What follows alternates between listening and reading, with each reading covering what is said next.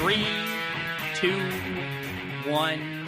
Oh my goodness. Good morning, good afternoon.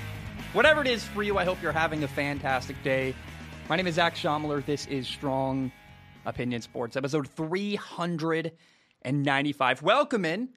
I uh, wore, it's the most purple shirt I have. It's like a very, very light, it's almost white purple. Uh, to celebrate Lamar Jackson and the Ravens tonight.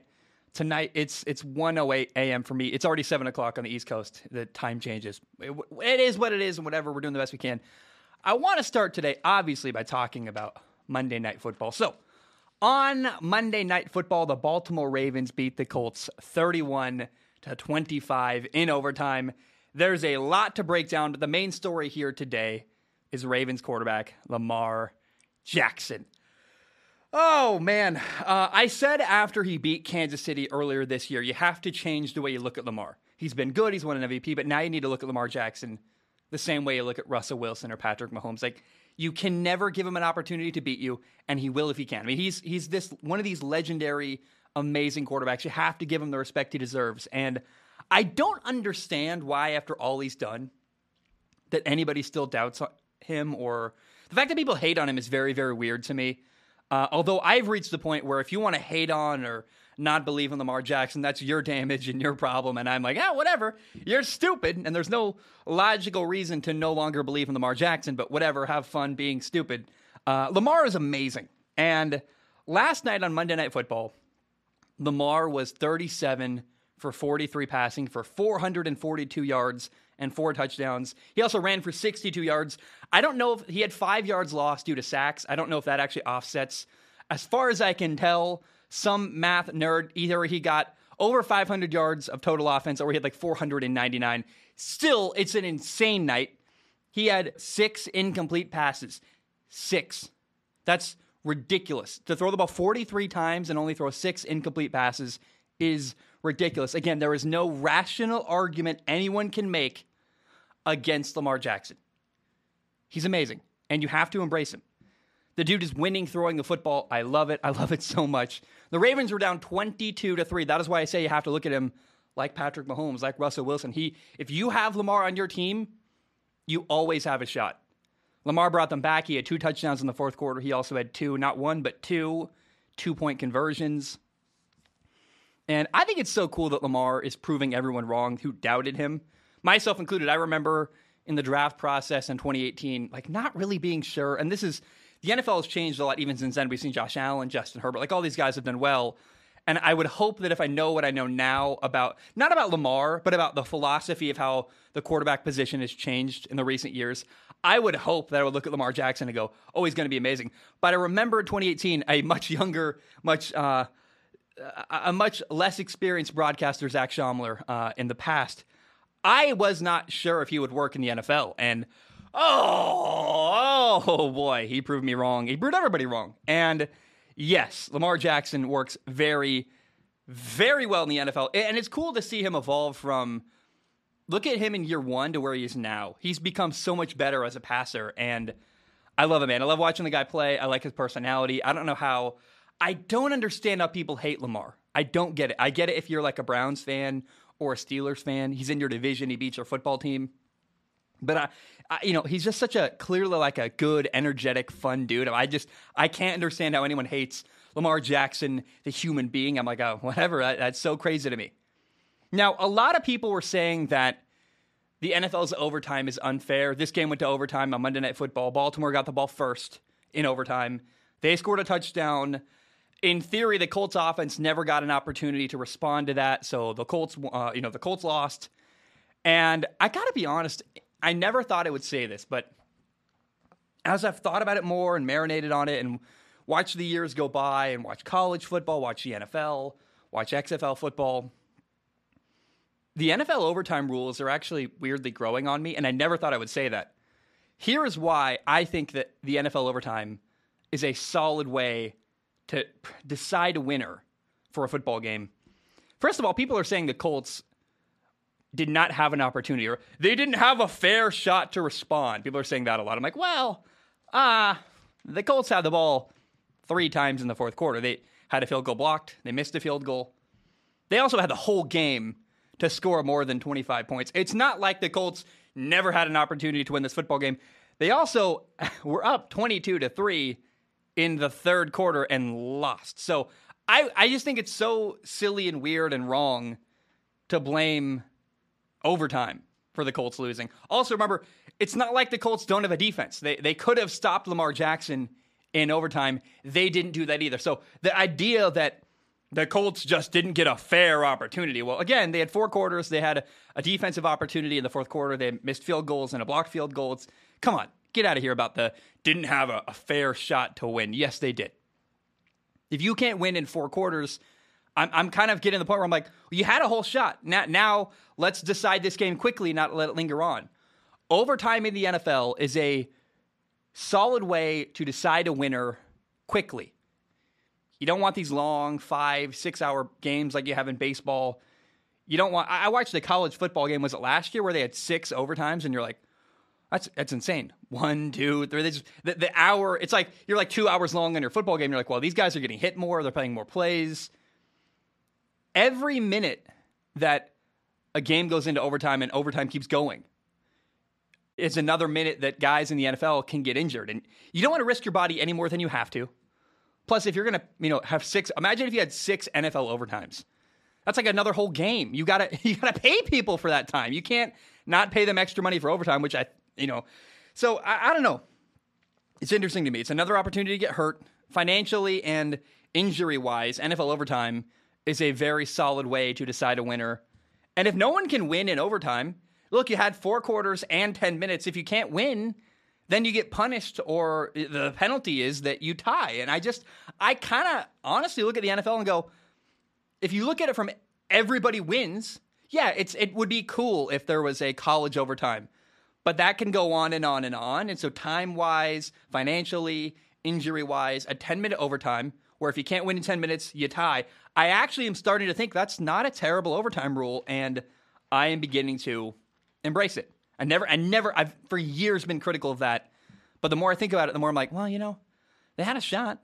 They had they had so many opportunities to win. Like last week, if I guess last week, this this past weekend, if the Bengals and Packers game had been a tie, I wouldn't have said, well, nobody got a fair shot. I'd say they missed like seven field goals in overtime and the fourth quarter. Like, let's not pretend that nobody had an opportunity to win. I just don't know why. If you can't win in overtime and four quarters, I don't feel sorry for you. Now, I want to come out and support, support, support, support. I said like Colts and support all in one word. I want to support the Colts quarterback, Carson Wentz. Carson is not the problem. Indy's one and four right now. It is not because of their quarterback. He's playing good football. Uh, against Baltimore, he threw for over 400 yards, two touchdowns. You realize that Carson Wentz only has three turnovers in five games. He's playing really clean, really efficient, playing good football, two fumbles and an interception in five games. You can't blame Carson Wentz. Now, injuries and uh, you know, injury like injuries. First of all, have been like really crazy in Indy. They've been very unlucky. Uh, even their kicker, Rodrigo Blankenship, their kicker is injured. If if the kickers, if the whole team's hurt, including the kicker, that's ridiculous. So injuries have been a massive problem.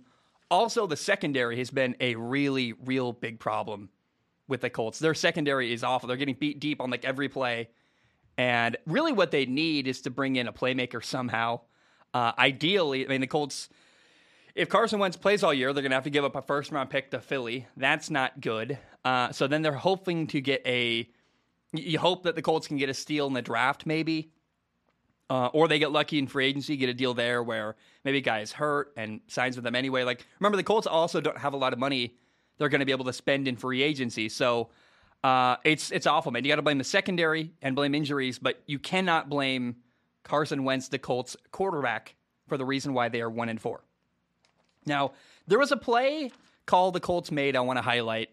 It was, and by the way, it was on top of the fact that I hated, for some reason, Matt Eberflus, the Colts defensive coordinator over and over and over again kept putting his like backup corner in one-on-one coverage. I'm like, what are you doing? He's gonna he got beat by Hollywood Brown. It's it's infuriating to watch that. Let alone the way they defended Mark Andrews on both two-point conversions was ridiculous.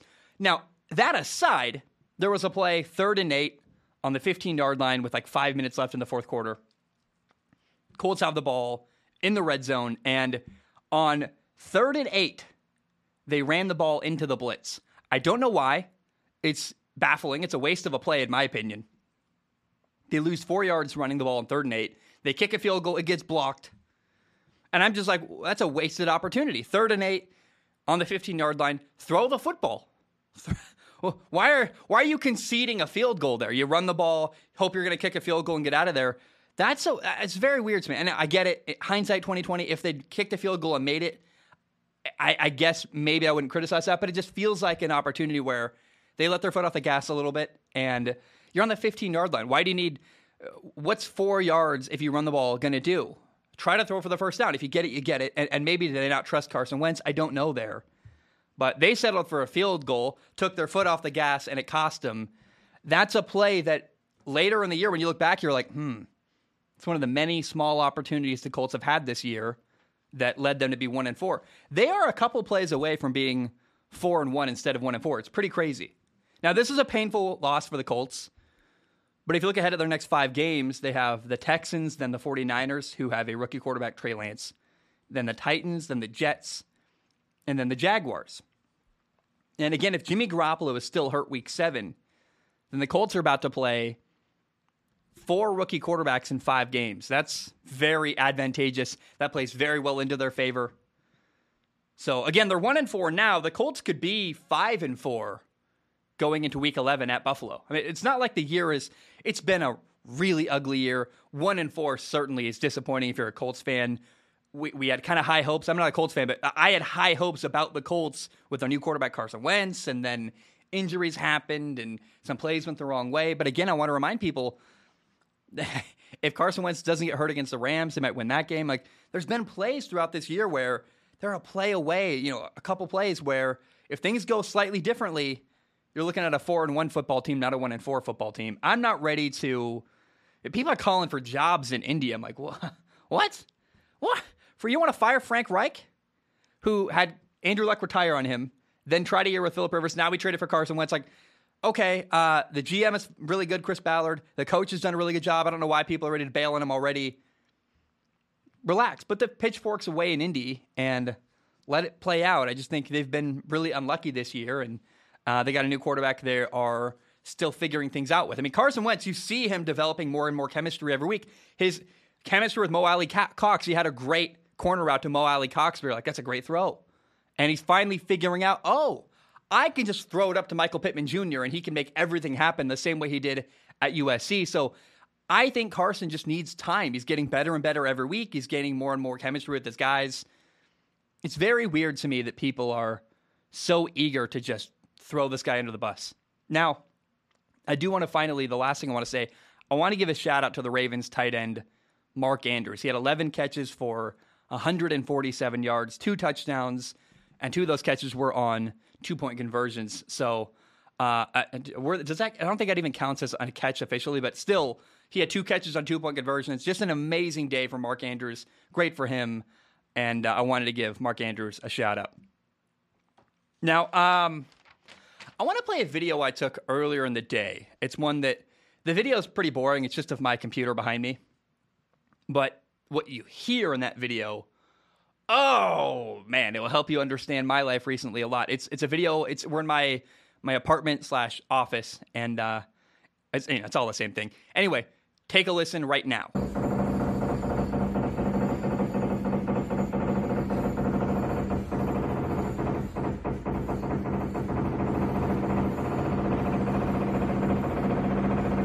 So that noise in the background has literally been going on for days from 8 a.m. to 5 p.m. It's been very, very challenging. That is a jackhammering noise that happens downstairs. The apartment below me is getting renovated. That's been a uh, a big challenge in my life. On top of that, I want to be fully transparent. I've been having a hard time figuring out how to get an episode out on Monday morning. It's something I really want to do is get an episode out ideally at like 6 a.m. on Monday mornings. And it's a balance of I want to make quality work and I don't want to sacrifice, like, I want to be quick, but I don't want to sacrifice quality if it means I can be faster. Does that make sense? I think a lot of people are, they just get something out immediately. I'm like, well, let's be thoughtful and do research. And I just don't want to rush and sacrifice quality in favor of speed. Now, I think I might shuffle things around next week. I, I think definitely if I just aim smaller and make a shorter episode on Mondays, that's way more doable. And I have a couple ideas to do that. Uh, maybe I'll do the noteworthy topic on Tuesday, where I, you know, the noteworthy 11 this week is it's a lot of research. You watch almost, yeah, that's 11 football games I had to watch to make that topic. And uh, I, I certainly do not want people to think I'm lazy. And I, I want people to know, like, I, I really, I've been working my butt, you know, I just, what am I saying? I've been busting my tail trying to make this episode. It's taken a long time. And I, I feel like maybe I might be trying to fit too much into one episode. And I know people like the long episode, but I really think it matters to get something out on Monday mornings. And so I want to be fully transparent. I have high expectations for this show and for myself. And I really want to put an episode out on Monday mornings. It's a very, very important thing to me. It's a challenge I'm still figuring out, but I wanted to be transparent, let you know. I that is something I'm still working on, but it is something I'm still working on. I really want to figure that out. And uh, thank you for anybody who's been patient with me on that. I, you know, hey, it's Tuesday now. This will come out Tuesday morning. Uh, but I love you. I appreciate you, and uh, I want you to know that I'm out there working really, really hard to get you the best show possible. Now, on Sunday night, the Buffalo Bills beat Kansas City 38 to 20. And look, I remember I got a lot of hate during the preseason when I said that KC was not the juggernaut they've been in recent years during the Patrick Mahomes era. And uh, I was right. Now, I don't blame people. They get used to one reality. And when things change, it's hard for most people to adjust their focus. And people don't like change. They're used to one thing. And when reality shifts on them, they're like, no. But the reality is that Kansas City is two and three right now. And so far this year in five games, Patrick Mahomes has thrown as many interceptions as he did all of last year. That's six interceptions so far this year. And it's not entirely his fault. Remember, I, said this preseason too. This is the worst roster that's been around Patrick Mahomes in the entire Mahomes era in Kansas City. And they end up down in games, and he's been taking bigger and bigger risks trying to make his team competitive and helping them win football games. And uh, despite not being as good this year, like Kansas City taking a you know getting a notch lower, it, being not quite as good means they're a instead of a Super Bowl team, they're probably a playoff team, and then a wild card team. And I want to ask, who out there wants to play Kansas City wild card weekend? I, if I had a favorite team, I would not want my team to play Kansas City wild card weekend. And really, all it's going to take is for you know Kansas City just needs a shot, and if they do that, they can go on a run. Anything can happen. But against Buffalo, and so far this year, Kansas City secondary has been having a hard time. Especially Josh Allen made them look really bad. Been struggling all year. Uh, not to mention, then Patrick Mahomes had three turnovers in the second half. On top of that, the running back Clyde Edwards-Helaire, he got hurt. He's going to be out for a couple weeks with a really ugly knee injury. And I watched this game and thought, my goodness, think about Buffalo and the Chargers and the AFC Championship game. That'd be really, really fun. Josh Allen on the same field as Justin Herbert would be really, really cool. That or maybe Lamar Jackson and Josh Allen. Like the the possibilities in the AFC right now for the AFC title game, it's going to be really fun and really competitive. Uh, but I just look, there was this crazy long delay, thunder and lightning uh, at halftime, over an hour and 10 minutes of not playing. You're in your pads, you're trying to stay loose and trying to stay warm. Kansas City and Buffalo and when that happens, you often end up basically seeing two different football games. You have this long break and you got to recalibrate and find a way to, you know, recharge yourself. I, I had a couple lightning delays during my career. And I think of the Super Bowl between the 49ers and Baltimore as a good example where there's this big blackout during the Super Bowl and momentum really shifted from the 49ers in favor of the Ravens instead, and the Ravens won that Super Bowl. And you got to give credit to Buffalo on, on Sunday Night Football if you would consider this two games where there's a first half, then an hour and 10 minute delay, then a second half that's basically another game you got to prepare for. Buffalo dominated both in the first half and the second half. Buffalo did not skip a beat.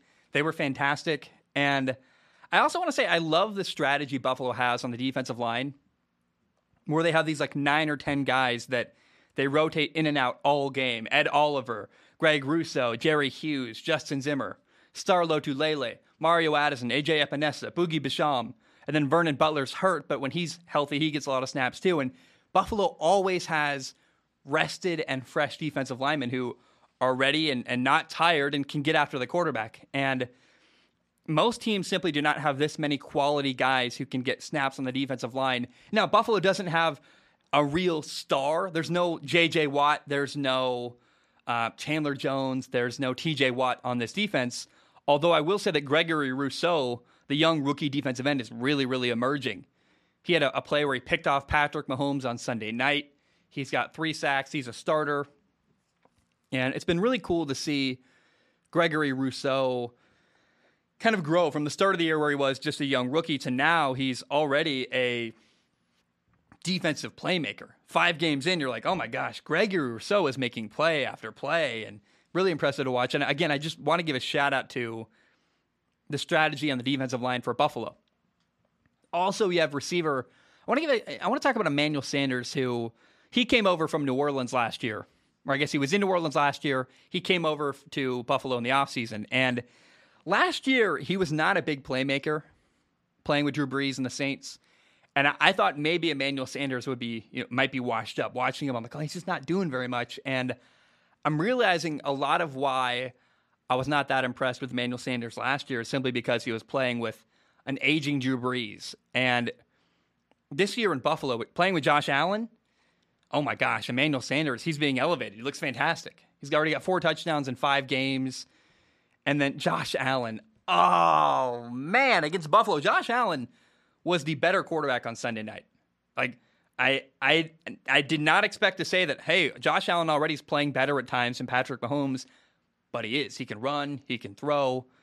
He had a long touchdown pass to Emmanuel Sanders. And after five games, I've learned that the two best teams in the AFC are the Chargers and the Bills, and then right behind them you got uh, Cleveland and Baltimore competing. And I, man, I just am so excited for the way the AFC is going to play out. We're going to get an amazing AFC Championship game, no matter how things work out, and uh, it's going to be just outstanding. But Josh Allen, man, I, I I did not expect him to play way better than Patrick Mahomes on Sunday night. He did. They won 38 to 20. And uh, Josh Allen, man, is just I, I, would love to. See, it'd be cool if he won an MVP this year. Like it would be really awesome to see him get some of the respect he's deserved because, man, he's playing such good football. And again, like the comparison, Josh Allen and Justin Herbert are. Oh, I, I want that matchup so so bad in the NFL playoffs. I'll, I'll, do whatever it takes to make that happen. That would be so much fun to watch.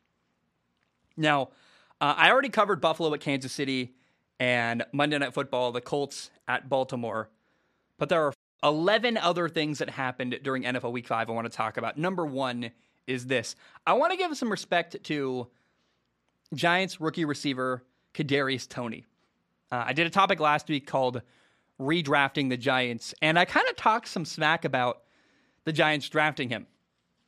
Well, ah, uh, during NFL Week 5 against Dallas, Kadarius Toney had 10 catches for 189 yards that's outstanding. Uh, I guess I stand corrected. He was really working hard to justify himself being drafted with the number 20 overall pick. And it's also kind of funny. He got ejected from this game with six minutes left. So, in theory, he could have had another catch and maybe a couple more yards if he'd played the entire game. And uh, he punched someone in the fourth quarter. I don't know what happened there, but Kadarius Toney, I want to give him respect. I, I talked smack, and it's almost like he heard it. I, surely he did not, but uh, Kadarius Toney played outstanding during Week Five against Dallas and uh, got my attention. And I'm very, very excited to see Kadarius Toney play more the rest of this year. Also in this game, Giants at Dallas. Uh, Daniel Jones, the Giants quarterback, got a concussion. That's really bad. And then the running back Saquon Barkley got an ankle injury. So if you're a Giants fan, uh, I hope you are doing okay because I, I, worry about you guys and uh, your mental health. Uh, and then also shout out to Cowboys corner Trevon Diggs. He had another interception against the Giants. He now has six interceptions in five games. It's just ridiculous. He's playing very, very well. Trevon Diggs, uh, man, I he is he the best Diggs brother? Like they were talking about that during the Kansas City Buffalo game on Sunday night. They're like, well, Stefon Diggs is really good. Is his brother Trevon Diggs an even better football player? It just man, I, it's so cool to see a guy who in college he got switched from receiver to corner and was upset about it, and now he's like playing outstanding, one of the best young corners in the NFL, and uh, just hey, round of applause for Trevon Diggs playing very, very well so far this year. Now, number two, the Denver Broncos lost to Pittsburgh 27 to 19.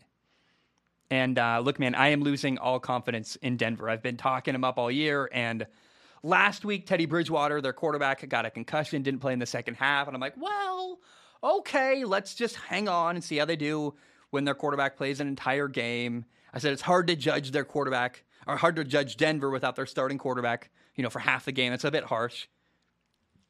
Now, this week against Pittsburgh, did Teddy Bridgewater play the entire game? Yep. And uh, did Denver dominate? No, they did not. They lost. And I got to say, we'll see how the year goes. But if the rest of the year for Denver is anything like what we saw during NFL Week 5, where this team is good, but they're not winning and it's not going well, then you got to move on from Vic Fangio, the head coach, and you got to get a new quarterback. And I just, uh, there's too much talent on this Denver team. They're, they're so good everywhere. There's talent across the board. They have to win football games, and you cannot be held back by your coach and your quarterback. They need to be winning. And I, I fear that we're learning this year that when Denver plays an opponent that isn't awful, you know, they, they beat the Giants, the Jets, and the Jaguars this year. I, I'm worried that when they play a team that isn't terrible, they can't win. I can't believe Denver's defense made Big Ben look good. And that Vic Fangio, the head coach of the Broncos, is supposed to be a defensive guy. I'm like, what's going on? supposed to be a strong suit.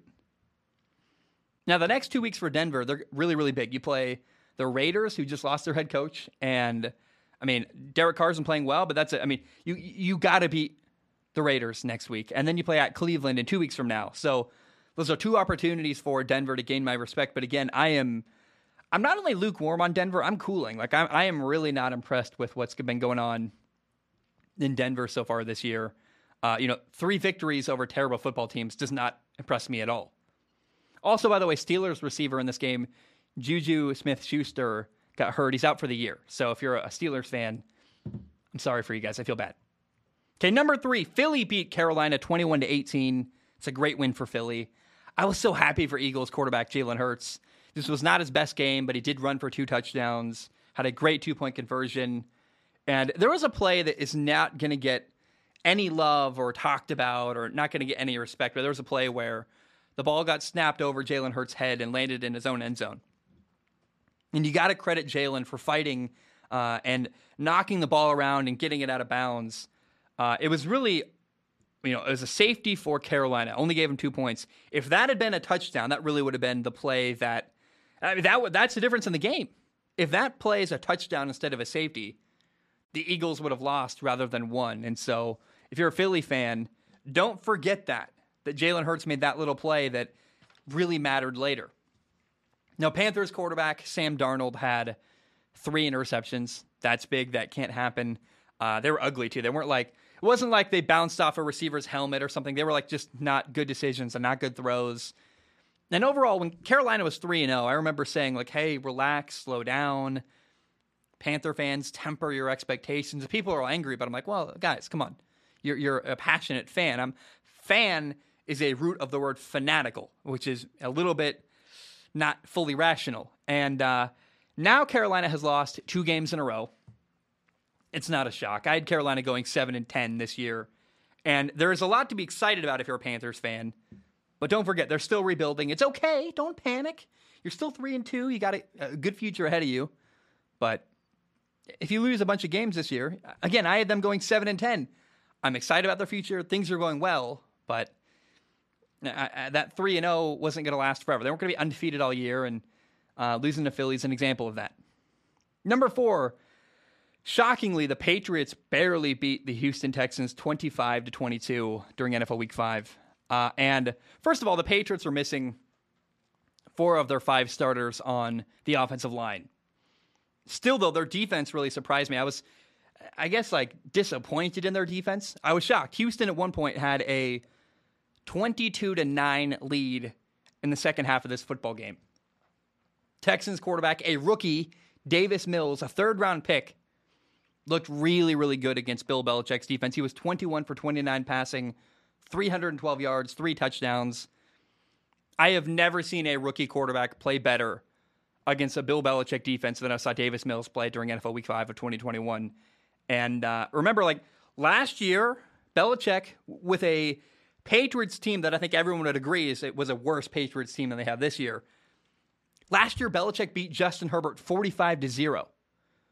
So when I say it's the best I've ever seen a rookie quarterback play against Bill Belichick, remember, Justin Herbert got destroyed last year. Like Davis Mills had a really, really impressive performance during NFL Week 5. Now, the turning point in this game I thought was a self inflicted wound by Houston. They tried to get cute, tried a little trick play bluff, and then they punted, and the punt got blocked. And it gave Patriots great field position. That shifted all the momentum of the game towards New England. And it's crazy to say, like, Houston probably should have beat New England, but it's true. Now, the Texans kicker missed a field goal and two extra points. That's the difference in the game. If you if you make those field goals and if you make that field goal and the two extra points, Houston would have won that football game. So I, I think it's a rare win that was surprised. I mean, I, I just thought Houston should have won. It was an ugly, ugly foot, uh, ugly, ugly win for the New England Patriots. They had a fumble on the goal line. Now, the one positive thing you can say if you're a Patriots fan is, well, at least our young quarterback, our rookie quarterback, Mac Jones, led the game-winning drive in the fourth quarter. But again, it was a really, really ugly win for New England. Number five, let's talk about Tom Brady for a second. We talked about New England. We might as well talk about their former quarterback. Against Miami, Tom Brady was 30 for 41 passing with 411 yards and five touchdowns. I think Tom Brady's actually underappreciated. Do you realize he is 44 years old? like, it's unbelievable what Tom Brady's doing. And he might be playing the best football of his career, which is insane. So I just think we are we're seeing this really, really incredible, impressive performance right in front of us. Tom Brady, 44 years old, again, maybe playing the best football of his career. And somehow, I think, like I put on a uh, on my Instagram story a while back, like write in some of the players who are underrated in the NFL, and I would actually say that I think, weirdly enough, Tom Brady somehow still is underrated. Like playing as well as his he is at 44 years old should get talked about even more. Now, number six, the Saints beat Washington 33 to 22. And I'll be honest, I still do not know what to make of New Orleans this year. They've got a good defense. They're three and two. They're a solid football team, and maybe that's what it is. They're they're solid, but I still think they haven't reached their potential. And on Sunday, Saints quarterback Jameis Winston had four touchdowns. He also had a really ugly bad interception on the first possession of the game, and he was 15 for 30 passing. That's only a 50% completion percentage. And I just wonder, like, is Jameis capable of playing clean and efficient football? Maybe not. You would think if anyone can get that out of him, it's the Saints head coach Sean Payton, and probably not because we've seen, you know, Jameis play his entire career, and he's always been not the efficient guy. Like he's the guy who threw 33 touchdowns and 30 interceptions. So it's not a shock to see Jameis Winston not playing clean, efficient football. But I just wonder, is there ever going to be a moment where Jameis it clicks for him and he's not just a 50% completion percentage guy? I don't know. I'd love to see that. Now, Washington quarterback Taylor Heinicke, he's fun to watch. Uh, he made some good throws. He converted a fourth and 14 in this game. But Taylor Heinicke also had two really ugly interceptions. He had a fade on the goal line, he underthrew, got picked off, and then later he had a deep ball way in his own territory. I want to maintain that yes, Taylor Heinicke is a fun quarterback to watch, but he's a duct tape quarterback. What that means is he's good enough until you find a franchise quarterback. You know, but duct tape doesn't last forever. And I would not build around Washington's quarterback Taylor Heinicke. He's fine, he's good for now, but you're always still going to be looking for your next franchise quarterback, a Justin Herbert type quarterback. And by the way, think about this. Washington, they got Chase Young, they love him. Washington passed on Justin Herbert too. Like we, there a lot of teams passed on Justin Herbert, and you're like, oh man. Imagine if Washington right now had Justin Herbert at quarterback. I mean, it's just wouldn't you love to have him? It's just the only team that I think could have passed on Justin Herbert and not regretted it is the Bengals who got Joe Burrow. So, and that that's even one like they're happy. Like we're not going to argue that. Just shut up and be happy with just uh, Joe Burrow. But still, man, it's like wow. Now number seven the Bears beat the Raiders 20 to 9. Uh, nine points is another disappointing performance for the Raiders offense, although you know, obviously they had a lot of stuff going on off the field with their head coach, Jon Gruden. You would assume that played into their struggles on the field. Uh, but in the first quarter, they got on the goal line. They had to settle for a field goal. And then later, the Raiders got stopped on fourth and one. Bryan Edwards, uh, their, run, uh, their receiver, had a big drop. And again, I just I maintain I, I think the Jon Gruden stuff really affected the Raiders against Chicago. Now it is kind of funny that Jon Gruden's final game in the NFL as a head coach, he lost to Khalil Mack. It's like, oh, of course that's how it happened. It's kind of funny there. Uh, I saw that that was a tweet from Brandon Perna. I saw. Either way, the Raiders they play at Denver next week. Uh, it's a big game for both teams. It'll be very interesting to see what happens. How does Derek Carr bounce back given all that's happened?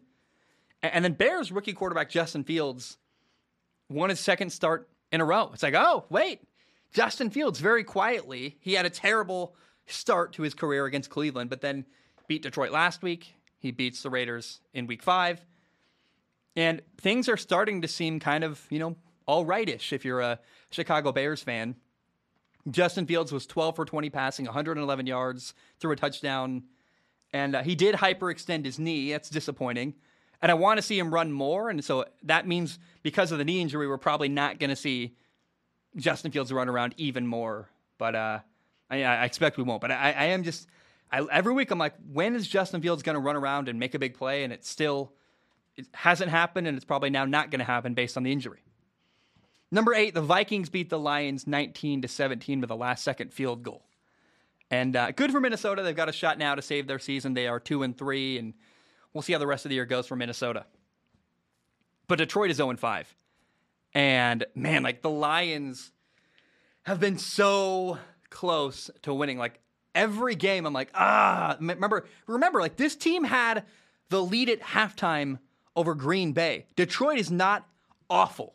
Their the record says they're awful, but I don't care about outcomes. I, I do, but you also have to look at context, and the context is, hey, Detroit's being held back by their quarterback Jared Goff. Turnovers are killing Jared Goff. He had a fumble and an interception this week against Minnesota in field goal range. That that cost you the game. And if Detroit can draft the right quarterback, then they're going to win some of these close games. I mean, think about this. Imagine if Detroit brings in Liberty quarterback Malik Willis. You let Jared Goff start week one next year. You wait until Malik Willis is healthy. But I, I really believe that Detroit is closer to winning than people realize. And right now, the main problem is their quarterback, Jared Goff. He's got too many turnovers and crucial moments, and he's he's getting you know points are being taken off the board because of Jared Goff mistakes. And number nine, the Cardinals beat the 49ers 17 to 10. Arizona is 5 0. The more I see them every week, the more impressive they get. Rondale Moore had a crazy catch along the sideline, getting one foot in, and then dragging the other one is ridiculous. And then DeAndre Hopkins had two really big catches. One of them was a, a monster touchdown catch over Josh Norman on the goal line. So next week, Arizona plays at Cleveland. I cannot wait for that. Look, Baker Mayfield against Kyler Murray, two former Oklahoma quarterbacks. Arizona on the road at Cleveland. Can they stay undefeated against a really good Cleveland Browns football team? That'll be really, really cool to see.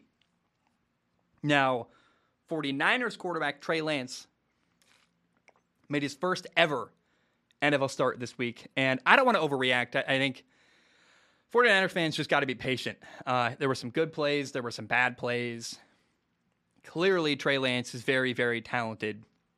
And I would encourage people to remember back to the way Bills quarterback Josh Allen played in year one. Like statistically, Josh Rosen and Josh Allen in their rookie year were very, very similar. Like Josh Allen was not a world beater during year one in Buffalo. And it took him a while, but now Josh Allen is an MVP candidate. So stay pat.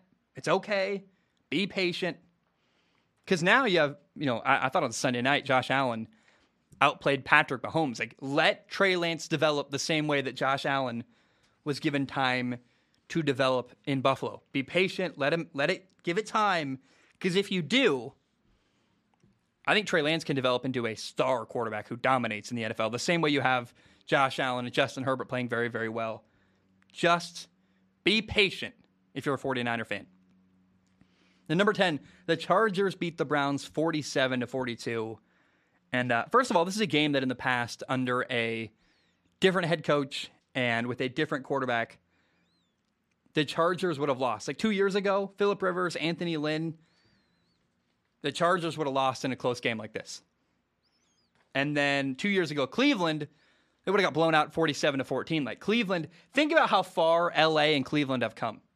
The Chargers are a better organization. I think Cleveland's come even farther, where Cleveland was just a terrible, terrible organization.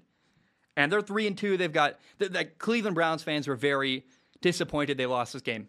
Fair enough. You get to be disappointed. But I will say, like, don't forget how far you have come. It's really cool to see the Browns even being competitive at all, let alone almost beating probably the best team in the AFC. Like, that's fantastic. Both teams are now heavyweights in the AFC. I would love to see a, matchup, uh, uh, like a rematch, I guess, of LA and Cleveland in the playoffs later. Like, that would be a very, very fun divisional round game or an AFC title game between, you know, Cleveland and LA, the Chargers and Browns would be really, really fun to see.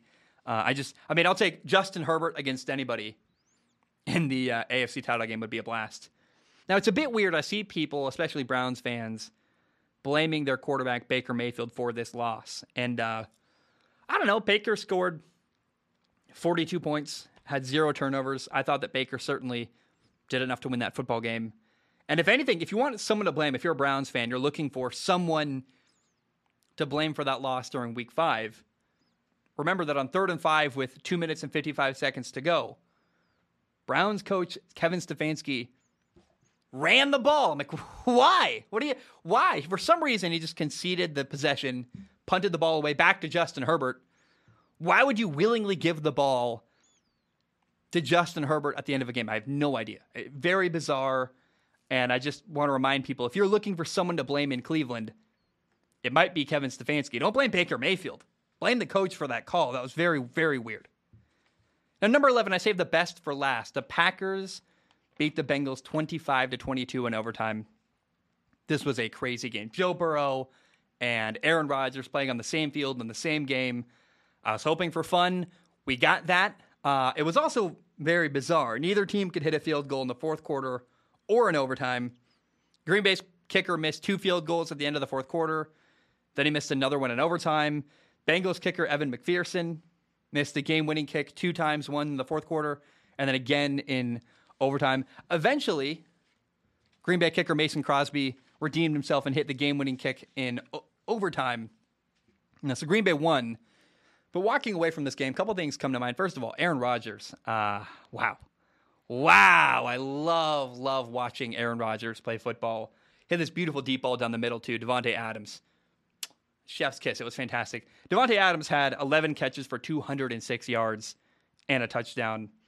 Also, there's another Packers receiver you got to talk about.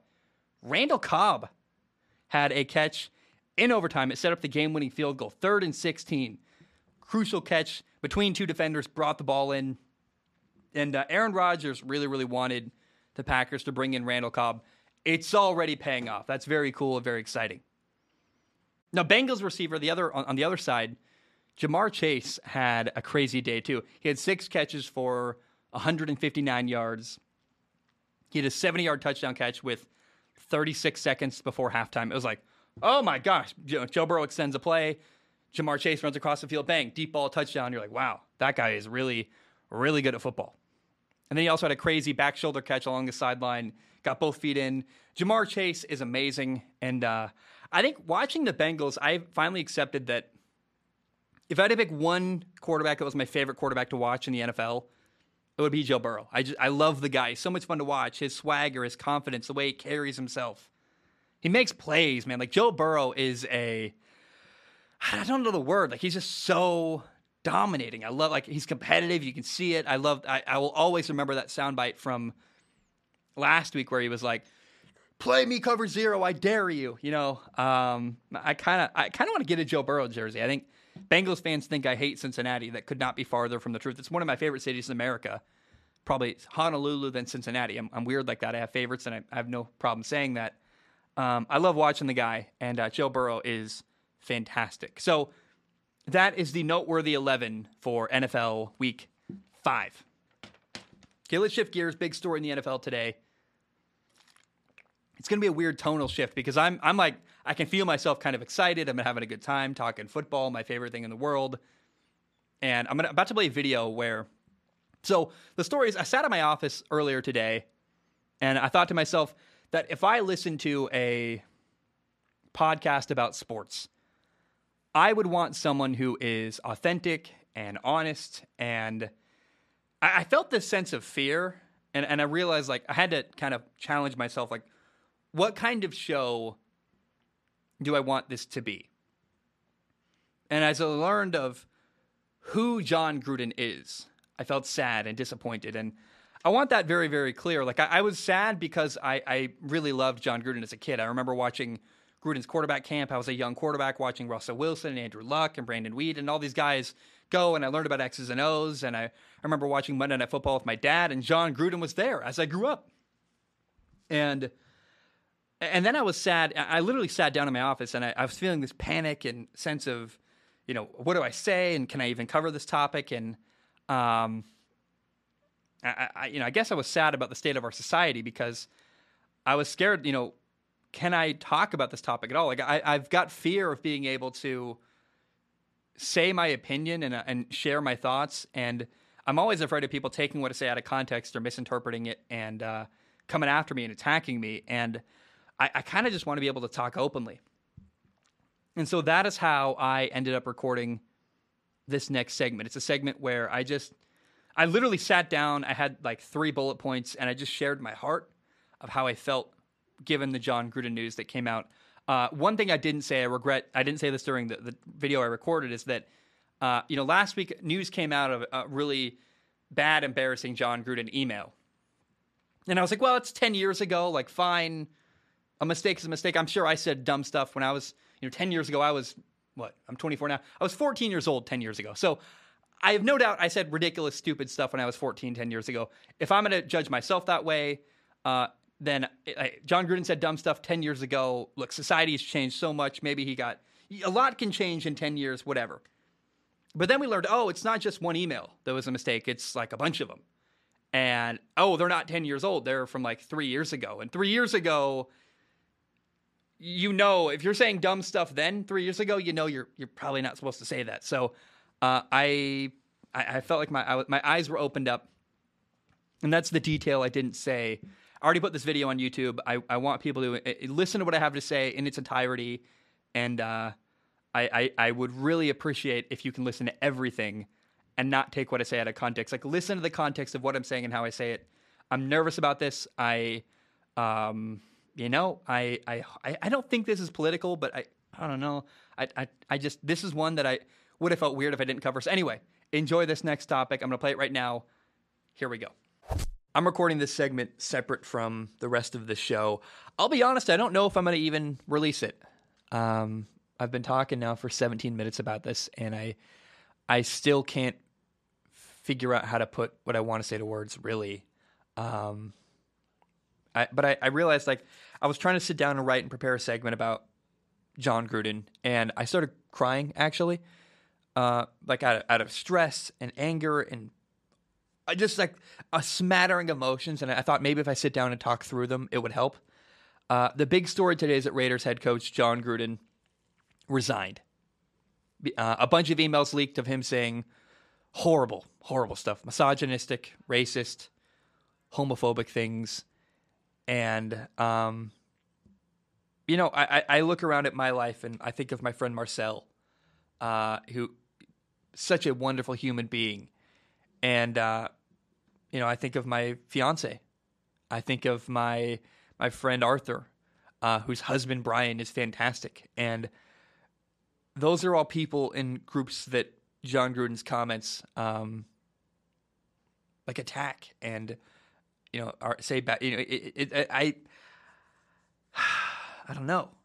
I, I wonder, like, did I not know the real Jon Gruden? Now, here's a statement Jon Gruden released. He said, I have resigned as the head coach of the Las Vegas Raiders. I love the Raiders and do not want to be a distraction. Thank you to all the players, coaches, staff, and fans of Raider Nation. I'm sorry. I never meant to hurt anyone. And uh, look, I this story is hot dynamite. It's going to be uh, probably in the news for a long time. Uh, Jon Gruden's career is over. And I, I called some people in my life when when there was a big story that is sports, but indirectly sports. It's about someone in sports who did something naughty. I, I call people like, "Hey, what do you think? How should I cover it?" And most of the time, I would not like.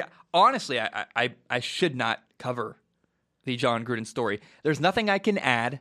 There is nothing I can say that like.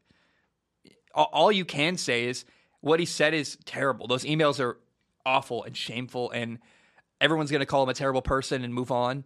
Um, and I I'm so torn because I we live in an environment where it's not safe to have a nuanced conversation. Like it's it's not safe. People take sound bites out of what people say. People love to take stuff out of context. And every day I feel pressure to make sure I don't say the wrong thing. And I love my job. I love my job so much. I, I'm so grateful for the life I live. I uh, and, and part of that, I, I, feel this challenge in my heart that, that I tell myself, like, the reason why I do what I do for myself is so that I don't have a boss who can fire me. I don't have anyone, like, the only person who can fire me is the audience. If the audience doesn't like what I'm saying, they can choose to not listen. Otherwise, I don't have a, a network over top of me looking down and saying, don't say that, don't say that. And I, I, I love the freedom to say whatever I want. And so I I think I'm sitting down right now because I feel this deep sadness that I'm not allowed to say what I really want to say, which is that I was really sad when all this came out about Jon Gruden. Uh, and I wondered, like, did I not know the real Jon Gruden? Maybe clearly. I mean, I've never met him. Uh, although, man, I, I loved his interviews. I, he was so entertaining to listen to. He was great on Monday Night Football. And I, I guess we're having like a career funeral for Jon Gruden where I it's just, it's over, man. Like the we'll never see him on TV again. He's gone forever, I would assume. Uh, probably rightfully so. Um, but I just felt this. I was sitting down to write and realizing how scared I was that I might say something that was offensive or I might I might make it seem like I'm defending him, and I started crying, and I lost it, and I'm like, huh, I should talk about this. I think, uh, and and maybe I'm the only one, but I wonder, like, is there anyone else out there who saw this news about Jon Gruden and was just like so torn? And, and, and torn is the wrong word. Maybe just sad because I a, a person I really enjoyed watching talk about football is gone forever. And I think I, I, I know some people in the Raiders organization. I know people who've met him. They love him. He's a guy who loves football. He's passionate about football. And even and even Jon Gruden's final act, he, his his thing was, "I don't want to be a distraction. Peace out." He failed as the Raiders uh, head coach. He he won one Super Bowl. You can argue that the only time Jon Gruden won a Super Bowl was when he got handed a team that was built by Tony Dungy. Remember he he got to Tampa, won that first year with a team that wasn't his really, um, and that's kind of been his claim to fame. Is I won a Super Bowl one time, but also his enthusiasm and love for football are the thing that I want to I want to choose to remember about him. I uh, I want to read a tweet by Albert Breer. He said, also fascinating, how quickly the Gruden emails have become public. Well, all aspects of the league's investigation into Dan Snyder have remained completely private. Lesson for everyone in the difference between the people who cash the checks and those who write them. The emails were found during the investigation into the Washington football team owner, Dan Snyder, for his improper conduct. And again, yeah, the NFL released the Jon Gruden emails. We still do not know what Dan Snyder did or said, and I would assume it's even worse because uh, I, I, don't know. It's, it's just amazing what money can buy. The NFL protects their billionaire owners. I don't know. I, am I'm, I'm uh, I think Urban Meyer should step down. I, I really agreed with what Gruden said. There is that you know I don't want to be a distraction. Okay, get out of there. Head coach should not be a distraction ever. Gruden was. He stepped down fired, really. I think they, they said either step down or we're going to fire you. Uh, Urban Meyer, I, I can't believe hasn't had a similar thing happen, and and maybe it's wrong to even compare the two. I don't know. Uh, I'm interested to see who the Raiders hire next. They've got a good quarterback, Derek Carr. Derek Carr is like a person you could build around. They've got a great stadium there, a brand new stadium in Vegas. I would assume this Raiders job is really attractive. Um, but I ultimately sat down because I I just I, I felt so emotional when I started thinking about what I can say and what I can't say and what will what will, what what if what if I cover the story and I lose my job? And I don't want that to happen. But I, I have to say, like I I was sad. I can't be the only person who like started tuning in, said, huh. Jon Gruden said that and that and and maybe betrayed or heartbroken, like, huh, this person who I held in such high regard, not what I thought it was. And um I don't know.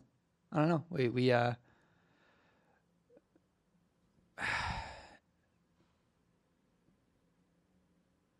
I, I don't know how I'm going to cover the story. I have no idea. I I just uh I feel very conflicted um and sad. So I encourage everyone to listen to the full episode because there are little details that are missed when you watch only the small breakouts for this show. I want to read two more tweets. Uh, you know, first of all, number one, Brandon Perna from That's Good Sports. I've never interacted with him, but I he's friends with Tom Grossi, so he must be great.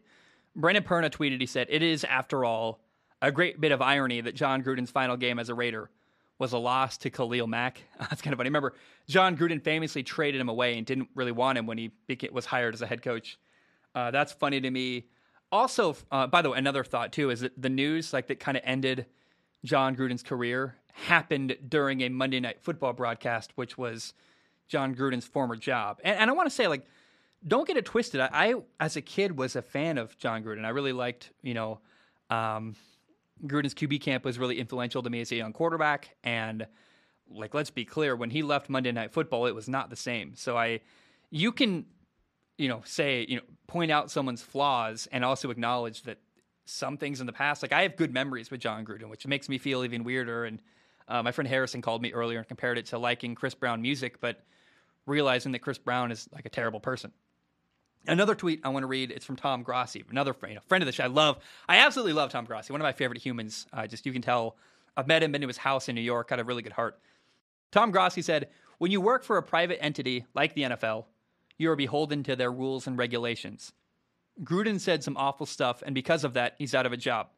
That's not cancel culture. That's consequences. So, yeah, I, I encourage anyone go to your job and make the you know send emails to your coworkers similar to what Jon Gruden sent. It's a bit funny that ESPN isn't like acknowledging part of the story, which is that remember Jon Gruden worked for them when these emails were sent. Um, although, and again, I, I want to repeat this. I think a lot of people don't realize this is not one email from 10 years ago. This is a, a bunch of emails over the span of seven years. One mistake, I, have made mistakes that I, I, hope people forgive if they ever come out. Uh, but if I had a pattern of you know, repeatedly you know, being awful as a human being, I, I, would hope that would be not forgiven. And, um, you know, I, I, I just, man, it's, it's a hard topic to cover. I hope I did the right thing by covering this and the way I cover it. Again, Gruden's QB camp is a fond memory I have watching. I remember Russell Wilson's Gruden QB camp. I was like, man, I love this guy. And uh, also, anyone criticizing me for crying, I I encourage you to cry. It feels great. I you know I, it's made my life better, and I, I hope you realize I wasn't crying because Jon Gruden was fired. I was crying because I had this stress of how to cover this, and I was like, man, I don't know. I'm I'm I'm so afraid of losing my job like all the time, and I, I don't want that to happen. So. Uh, crying is great. I recommend everyone do it. 10 out of 10. It's fantastic. Uh, I also don't know. I, I hope people realize I don't like covering this stuff. Like I, I still don't know what I'm to do. At some point, someday, we're to get more real news about Deshaun Watson. He's to get traded or try to come back, and I, like, what? Do, I guess I, I got. I'm to have to cover that at some point. I, I don't like covering stories like this. Urban Meyer, Jon Gruden, Deshaun Watson. I, I want to talk about football. I really, I love football. I don't like this stuff that's on the periphery. Um, and I guess ignoring it though, like to, to, not acknowledge like a head coach in the NFL getting fired, that's a little, I can't just ignore it completely. Um, but I, I want to encourage people: don't say bad stuff in private. You know, don't don't make jokes. Don't just don't don't be shitty and don't say dumb stuff, bad stuff. Especially don't say it in writing. Everyone should learn a lesson from Jon Gruden. And I look back on my life. I'm like, I know I've done. I've sent dumb texts where I'm like, I hope that never comes out. Like, I, I, I don't want to be a hypocrite here, but I encourage everyone, don't do it. And I want it clear. I, I, I again, Urban Meyer, Jon Gruden, this stuff is hard to talk about because I, I feel compelled to say it. Like, I, I'm a human too. I make mistakes. I'm not perfect. Uh, and if it was one mistake 10 years ago for Jon Gruden, truly, that's forgivable. But it's, it's way more than that. And I also want to say in a weird way, I, I think this could help Derek Carr, the Raiders quarterback. Jon Gruden is really, really tough. And I think Derek Carr might do better with a coach who's got a different style and embraces him a little more, is more encouraging. You know, Jon Gruden is just really kind of a the word is like a hard ass. He's really tough to play for, especially if you're his quarterback. And he's got these complicated play calls and he's really tough and I you know I, I heard I think he built a house next to Derek Carr's like they've been buddy buddy, but I still know that I I think Derek Carr might be better off with a new coach who's got a different approach. It might help him. So I don't know. I, I I hope I covered this in a way that people respect. I this stuff is not easy for me. I, I again I'm I'm a football guy, and so I people don't look to me to make a dissertation about and break down racism. I, I know that, right? Like I uh, I, I want to talk football, and the sooner we can get back to football, let's do that. So let's now talk about college football. There are nine things I want to highlight from college football week six. Number one is this unranked Texas A&M beat number one ranked Alabama 41 to 38. Uh, first of all, great win by Texas A&M. That's fantastic. They deserve a ton of credit. Texas A&M led 24 to 10 at halftime. They hit the game-winning field goal at the end to win. Jimbo Fisher, their head coach, a guy who won a, a national title at Florida State. Like Jimbo Fisher's trying to build this Texas A&M program, and uh, so far this is his signature win, beating Alabama, an unranked Texas A&M team. He's a head coach. He beats number one Alabama. Very cool, very exciting for him and for Texas A&M. Now, as crazy as this sounds, losing this game, I think actually might be a good thing for Alabama. Like I, I saw that happen on Saturday, and I called my dad. I'm like we're we're on the phone like, hey, we think Alabama just won the national title, and you would say like, what? How can Alabama lose to unranked Texas A&M, and it be a good thing? But I, I think secretly and quietly behind the scenes, I think Alabama head coach Nick Saban is happy. I think he's actually happy. You remember, they were the number one team in the nation. Some of his players are making tons and tons of money, like literally millions of dollars. And I think a humbling loss and, and, an inexcusable loss is something he can use. I mean, if they lose to number, if they lost to Georgia, for example, in the SEC championship game, fair enough, you got beat by a good team. But you lose to Texas A&M, who's unranked. That's inexcusable, and this is a loss that Nick Saban can now refer to all year. When guys are screwing around, he's like, "Hey, did you forget? Did you forget we lost to Texas A&M?" Like he can always use that as motivation, and so I, Nick Saban is too good of a coach to not use this loss to his advantage later on. And if you look ahead at Alabama's schedule, they don't play Georgia, and they're not going to play Georgia until the SEC title game when the East and the West collide. And so, if they can win there, if Alabama can beat Georgia in the title game for the SEC, they're going to make it into the college football playoff. And so, in a weird way, I think this loss will be good for Alabama. It humbled them, and Nick Saban's going to use it to focus his team for the rest of the year. So I, I think Alabama actually is probably still going to make it into the college football playoff as a one-loss team, and we'll see. That's a prediction. We'll see what happens. But I actually I, I looked at that loss and was like, this may not be the worst thing that's ever happened to Alabama and Nick Saban.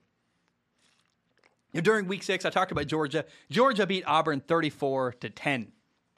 And uh, Georgia quarterback JT Daniels was hurt. He did not play. Now, his backup, Stetson Bennett, came in and played very, very well. He was 14 for 21 passing, 231 yards, two touchdowns.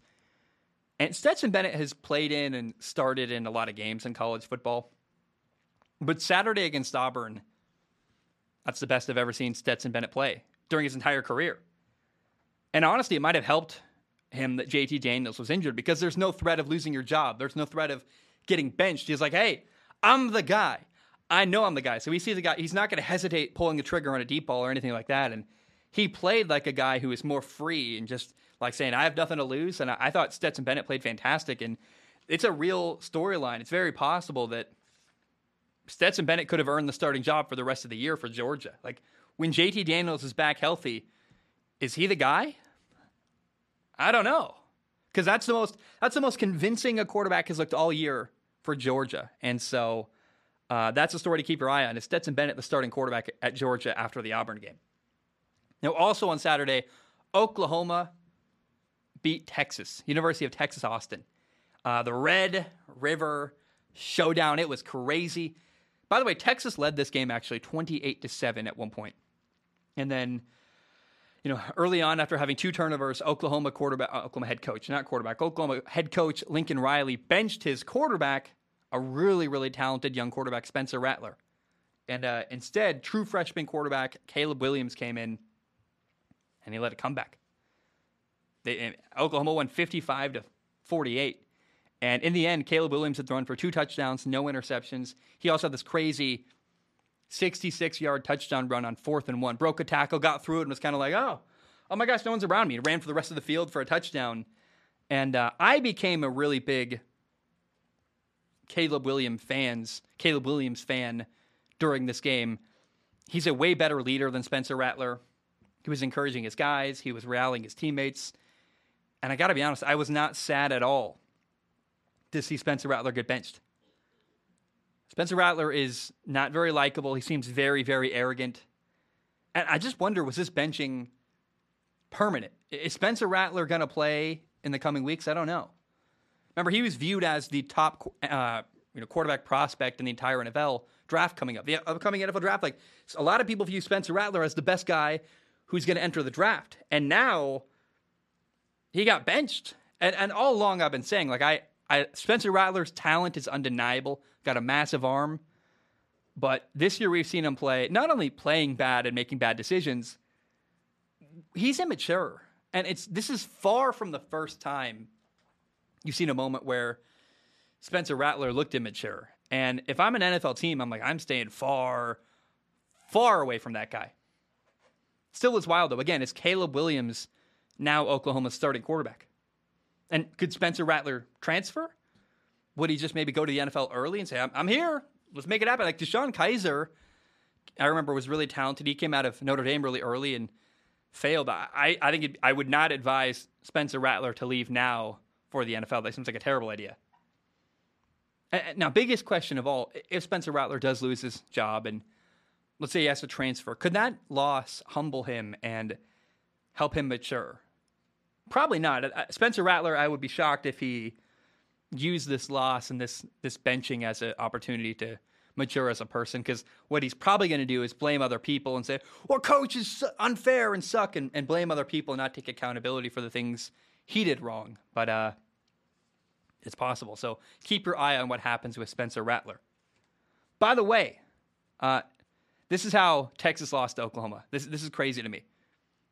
Caleb Williams led the big comeback. Yes, he was fantastic. But Oklahoma had a 33 yard touchdown run with one second left on the clock. Like it's unthinkable. Terrible tackling by Texas too. You let Oklahoma running back Kennedy Brooks not only have the game-winning touchdown run with 33 seconds left, he also had 25 carries for 217 yards and two touchdowns. Kennedy Brooks had a fantastic day, and uh, that final play, horrible, horrible tackling by Texas. That's embarrassing. Now there was another big game. Ole Miss beat Arkansas 52 to 51. And there were 41 points scored in the fourth quarter of this game. It was ridiculous. It was crazy. It was so much fun to watch. What it all came down to, though, was second and goal for Arkansas on the nine yard line with one second left. And what's crazy is, you know, they were down 52 to 45, nine yard line, one second left, and they score a touchdown.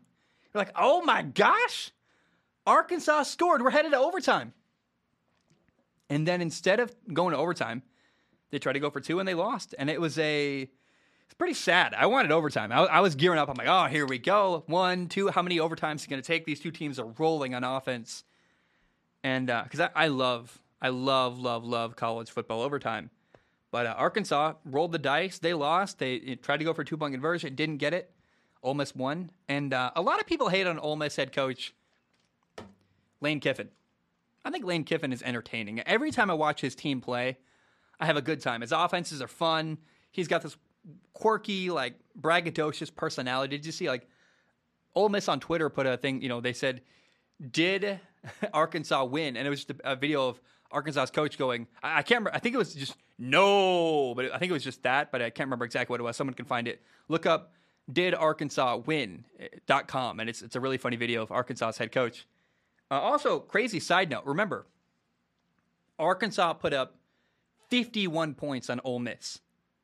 And in my opinion, like my actual thought was, do you understand how good Georgia's defense must be? Because the same Arkansas team that put up 51 points on Ole Miss got shut out by Georgia's defense. They're like, oh, that's that's unbelievable. So this match, Georgia's no joke. They're a really good football team, and uh, I'm excited to see how they do the rest of this year. Now, uh, number three, Iowa beat number four, Penn State.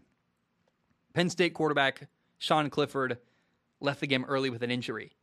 Uh, when he left the game, Penn State was winning 17 to 3. Now, Sean Clifford threw two interceptions, sure, but his backup quarterback, Ta'Quan Roberts, uh, Roberson, Ta'Quan Roberson, did not play very well. And uh, both Penn State quarterbacks, Sean Clifford and Ta'Quan Roberson, threw two interceptions each.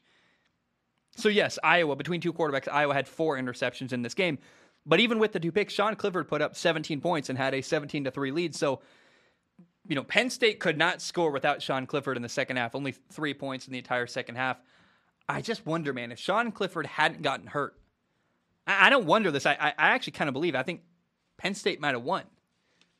Him getting injured was a difference in this football game and I, I, I just, man, it's such a shame. If Sean Clifford doesn't get hurt, I think Penn State beats Iowa. And Penn State would have been the undefeated team instead of Iowa. It's just an interesting, fun little what if. Now, even though uh, that happened, and you know, I, I, don't know that Iowa's win. I think Iowa's win is diminished a little bit, knowing that the opposing team's starting quarterback got injured. Still, though, I, I hope I see Iowa go undefeated. That would be very, very cool. I'm afraid that at some point this year, Iowa's going to slip up, whether it's to maybe in the Big Ten title game, they lose to like Ohio State, or worse could be that, you know, they pull an Oregon. Remember, Oregon lost to Stanford. I fear that Iowa's going to lose to a team like Illinois or Nebraska and just lose to a bad football team. That happens every year that you see a team that's doing so good and then they have that one bad game every team has every year and they can't recover from it. Like a one loss Iowa team is not going to make it into the college football playoff. So, man, I, I, just I would love to see it. If Iowa made it into the college football playoff, that would be so fun to see a different team from the Big Ten make it in. And then imagine if both Iowa and Cincinnati got in, it would be fantastic. Now, Cincinnati right now is the number three team in the nation. They beat Temple this week 52 to 3. Last week they beat Notre Dame. And if you look at Cincinnati's final seven games, they are all winnable. They play Central Florida, Navy, Tulane, Tulsa, South Florida, a ranked SMU team who's solid, and then East Carolina. So Cincinnati might go completely undefeated and really, really challenge the college football playoff selection committee. I, I would love to see Cincinnati make it into the college football playoff. That'd be really, really fun to see happen. Now, so far there are a couple other teams that are undefeated. Kentucky is six and zero. Oh. They just beat LSU forty two to twenty one. Next week, though, Kentucky plays Georgia, and anything's possible. Uh, I'd be shocked if Kentucky beat Georgia, though. Uh, certainly after. So let's say Kentucky loses to Georgia. Still, an 11 and 1 season is very, very possible for Kentucky, and they're having a great year. It'd be super cool to see them go 11 and 1 and win a New Year's Six bowl game. Uh, and then Michigan and Michigan State are both 6 and 0. Now they play each other in two weeks. They're on a collision course. I am hoping, I'm crossing my fingers and praying. I want Michigan and Michigan State to both stay undefeated until they play each other. If they're both seven and zero oh going into that game, I forget what they call that. There's some word, you know, name for their rivalry game, but man, I want. I, am excited to watch Michigan, Michigan State, and uh, I hope they're both undefeated going into that game. How about Jim Harbaugh? Like having a great year coaching Michigan so far, and uh, a lot of people I remember wanted to fire him last year. So, well, we'll see. You know, Ohio State lost to Oregon, and Michigan's undefeated, and I, I don't know. Like things are looking up. If you're a Michigan fan, for years he's hated on Jim Harbaugh. Like doing pretty well so far this year. Finally, I want to give a shout out to Pittsburgh University quarterback. Is it, is it U Pitt or Pitt U? I don't know. Pitt U seems really unfortunate, like PU and Pitt U, you know, Pitt State. And anyway, uh, Kenny Pickett, though, the quarterback at Pittsburgh, deserves a shout out. He's played in five games this year. Pitt is four and one. They beat an SEC team, Tennessee, last week. And uh, Kenny Pickett has thrown for 1,731 yards, 19 touchdowns, only one interception. Again, that's in five games. So uh, he, this is a guy I'm getting more and more excited for film analysis videos after the year ends and preparing for the NFL draft. And right now, Kenny Pickett is a guy that oh, I can't wait to break down this film. I'm so curious and excited to see how good is Kenny Pickett from an NFL perspective and is he an NFL guy? Because he's on my radar and he looks fantastic so far this year in college football. Okay, final topic of the day. Let's shift to college. No, not college football. We already talked about college football. Let's talk about Formula One. On Sunday, we had the Turkish Grand Prix, and it was wet. It wasn't that eventful.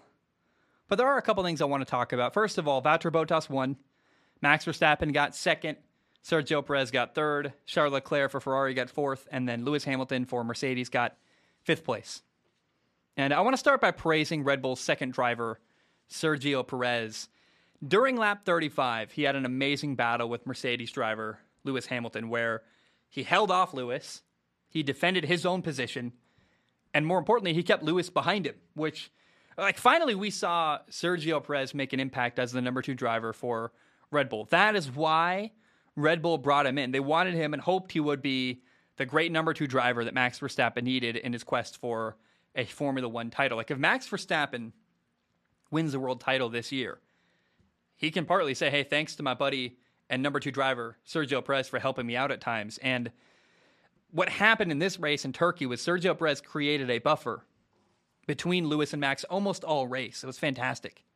And uh, remember last year, I, I remember so many times where Max Verstappen was alone against the two Mercedes cars, Valtteri Bottas and Lewis Hamilton. So in Turkey, he finally got some help. That was cool to see. Now, Lewis actually did get pole position in qualifying of this race. However, he got a 10 place grid penalty for replacing his engine. So Lewis uh, started 11th. And, and normally, by the way, doing that, replacing your engine, normally that puts you at the back of the grid. However, he only replaced some of the parts of his engine. He replaced, uh, because he did that and, and replaced part and not the whole engine, it only gave him a 10 place grid penalty so that's what happened why he was 11th rather than starting at the back of the grid. Now, drama came for Lewis Hamilton at the end of the race. On lap 42 of 58, Mercedes told Lewis to pit stop, and uh, he ignored them.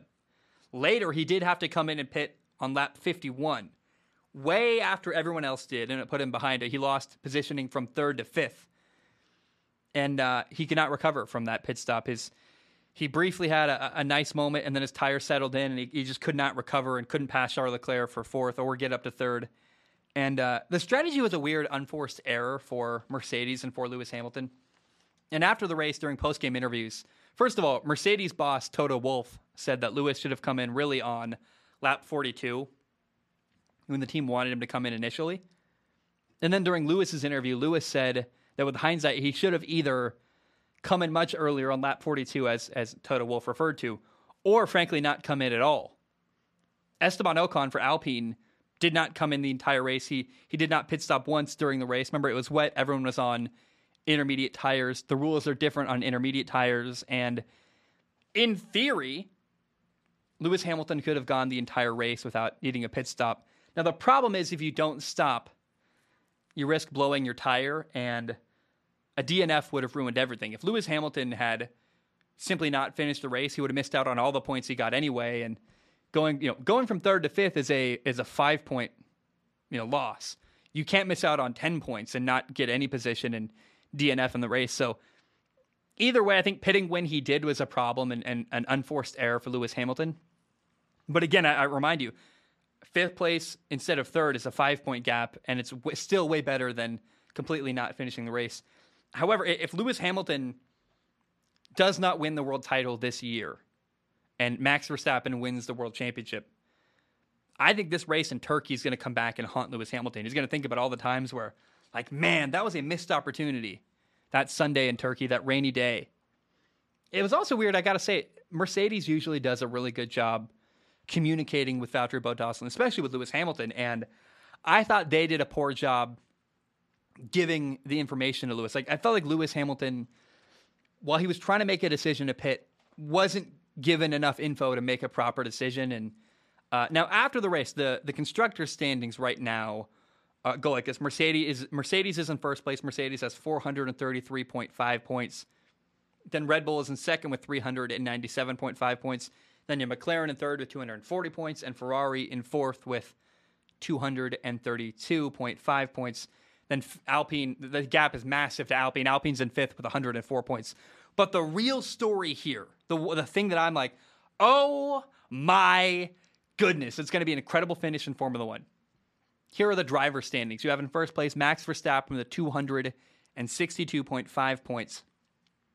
Then in second, you have Lewis Hamilton with 256.5 points. Then a gap. Then Valtteri Bottas in third with 177 points. Lando Norris in fourth with 145 points, and Sergio Perez with 135 points. Max right now is six points ahead of Lewis with six races left to go this year. We got it coming up. We have the USA. I think it's in Texas this year. Then Mexico. Then Brazil. Then Qatar. Then Saudi Arabia. Then Abu Dhabi. And so we have this crazy finish ahead in Formula One. We're building and building and building and building and look, a six point gap can be overcame. And I just wonder, man, like, first of all, are they are we gonna get a clean finish? Could it be a situation where one crashes the other in order to win the world title? I don't know. That that would be insane.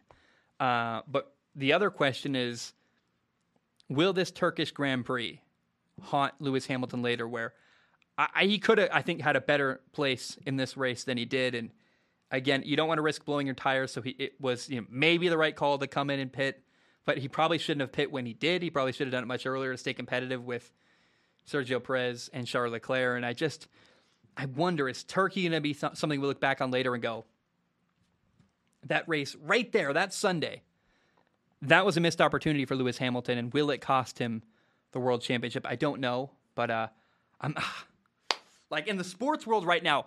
Football's good you know, we're week five of five of eighteen, and uh, we're in the middle of NFL season. Things are going really well, but I just I can't help but quietly, my own little heart, like I, dude, the way that F1's going to end this year is going to be incredible. And I, am not, you know, I know most of my audience is here for you know football and NFL talk, but I just as a as a F1 fan, I'm sitting here going like, this is going to be a special year every week it gets better and it, it builds more and more, and it's just going to be an incredible finish to the year in Formula One. All right, guys, that is all I have. I love you. I appreciate you. Film analysis later this week. I'm working hard. Uh, I, I again. I, I, did a whole talk. I'm, I'm sorry this episode came out on Tuesday rather than, you know, in theory it would have been half of the show came out on Monday, half of the show came out on Tuesday. Instead, we got a long episode and hope you had a good time. I love you. I appreciate you. But um bum bam, we are done.